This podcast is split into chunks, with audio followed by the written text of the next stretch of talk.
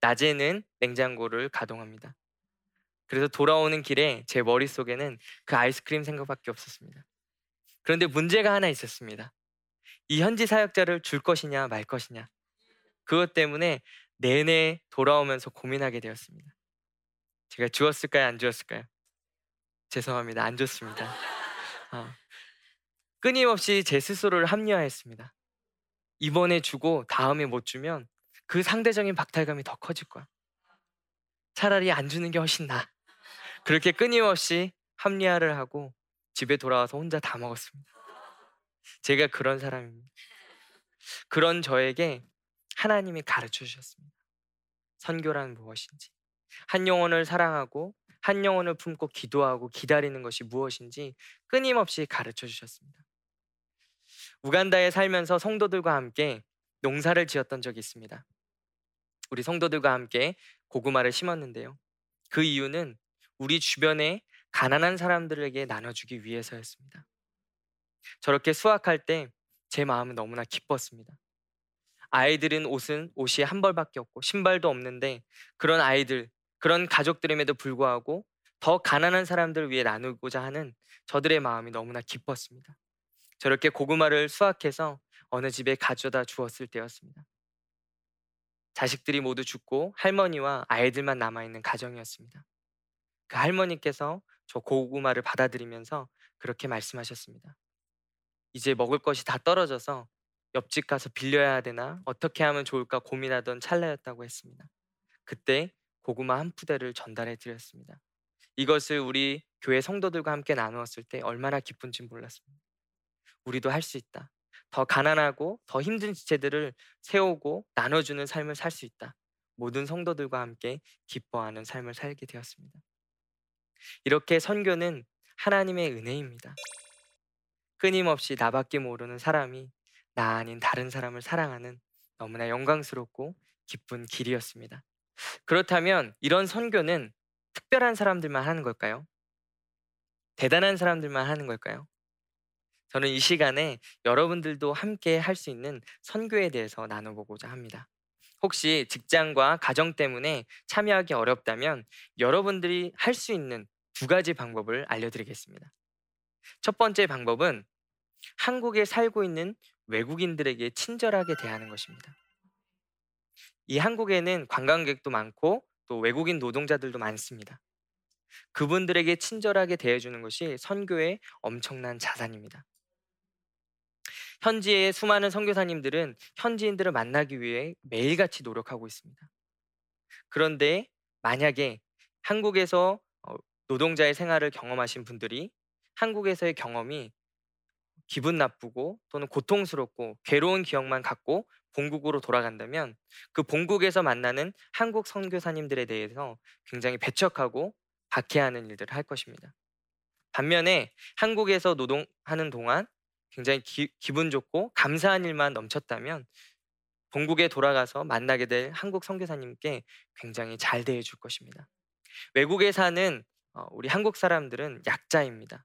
마찬가지로 한국에 사는 외국인들은 또한 약자이기도 합니다. 그런 분들에게 친절하게 대해주는 것은 굉장히 큰 선교의 자산입니다. 그분들이 본국에 돌아갔을 때 반드시 이 좋은 기억들을 가지고 현지 선교사들을 도와주는 그런 일들을 하게 될 것입니다. 또 다른 방법은 여러분들이 해외여행 갔을 때 그 나라를 위해 꼭 기도하기입니다. 참 많은 사람들이 해외여행을 다니고 있습니다. 저는 지금 일본에서 살고 있는데요. 일본만 해도 1년에 수백만 명의 사람들이 찾아온다고 합니다. 그 수백만 명의 사람들 중에 기독교인이 적어도 10만 명 이상은 될 겁니다. 한번 생각해 보세요. 10만 명이 1분만이라도 기도한다면 얼마나 큰 은혜가 있을까요? 여러분들 해외여행 나가시면 꼭 그 나라 위해서 그 나라에 수고하고 있는 선교사님들을 위해서 1분이라도 기도해 주시기 바랍니다. 그것이 엄청난 선교의 자산이 될 것입니다. 저는 이 선교를 여러분들 모두 동참하셨으면 좋겠습니다.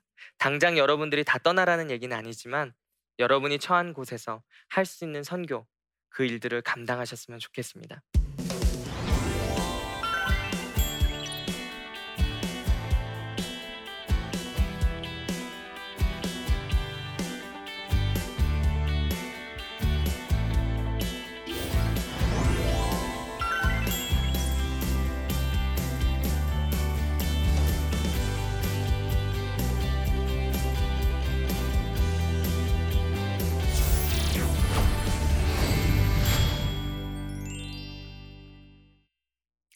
네, 두 번째 강의를 들으시고 또 질문들을 해주셨는데요. 그 질문들을 보고 답변을 드리도록 하겠습니다.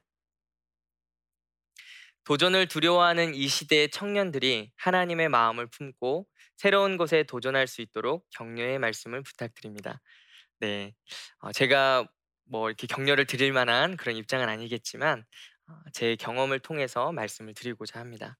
제가 대학교 때 매일같이 점심을 굶으면서 하나님 앞에 물었습니다.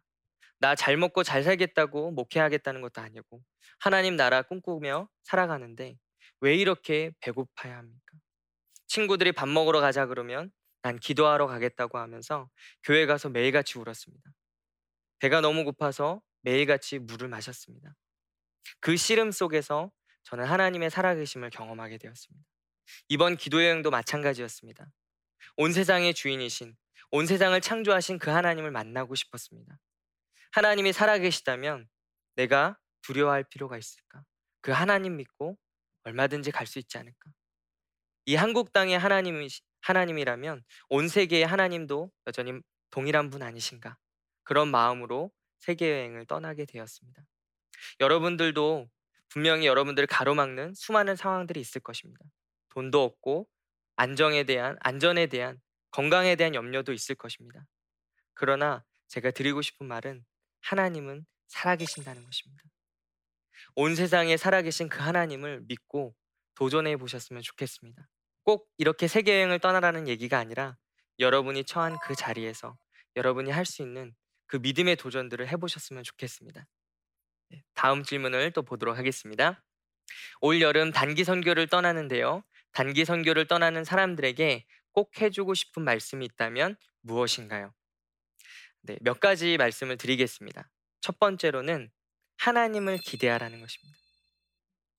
단기 선교의 짧은 기간 동안 하나님은 그 단기 선교를 떠나는 그 지체들을 만나 주실 것입니다. 하나님이 말씀하실 것입니다. 그렇기 때문에 기대하십시오. 하나님이 말씀하실 것. 하나님께서 이 열방의 주인이시며 온 세상 가운데 어떻게 일하시는지 말씀하실 것들을 기대하십시오. 또한 여러분의 영혼들을 통해서 일하실 것들을 기대하십시오. 그러므로 단기 선교를 떠나는 여러분들 하나님을 기대하는 마음으로 나가셨으면 좋겠습니다.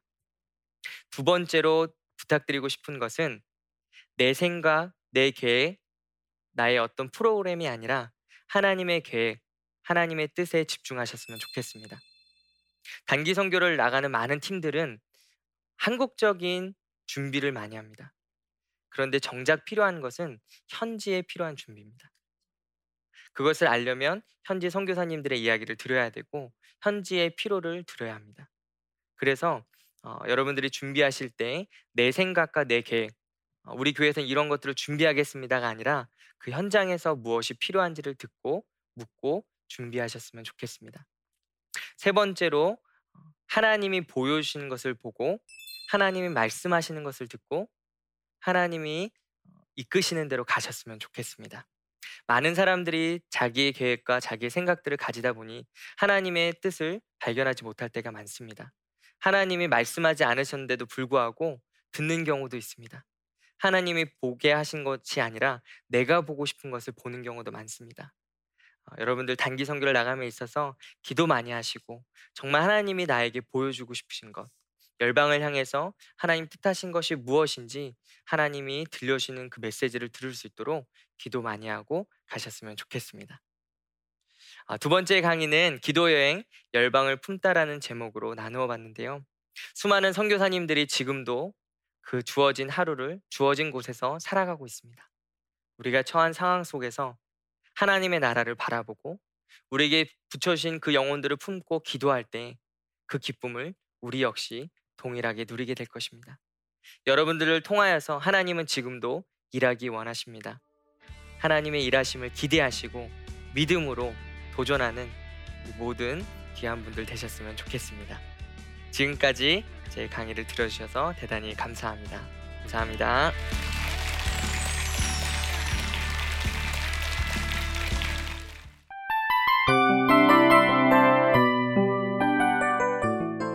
이 프로그램은 청취자 여러분의 소중한 후원으로 제작됩니다.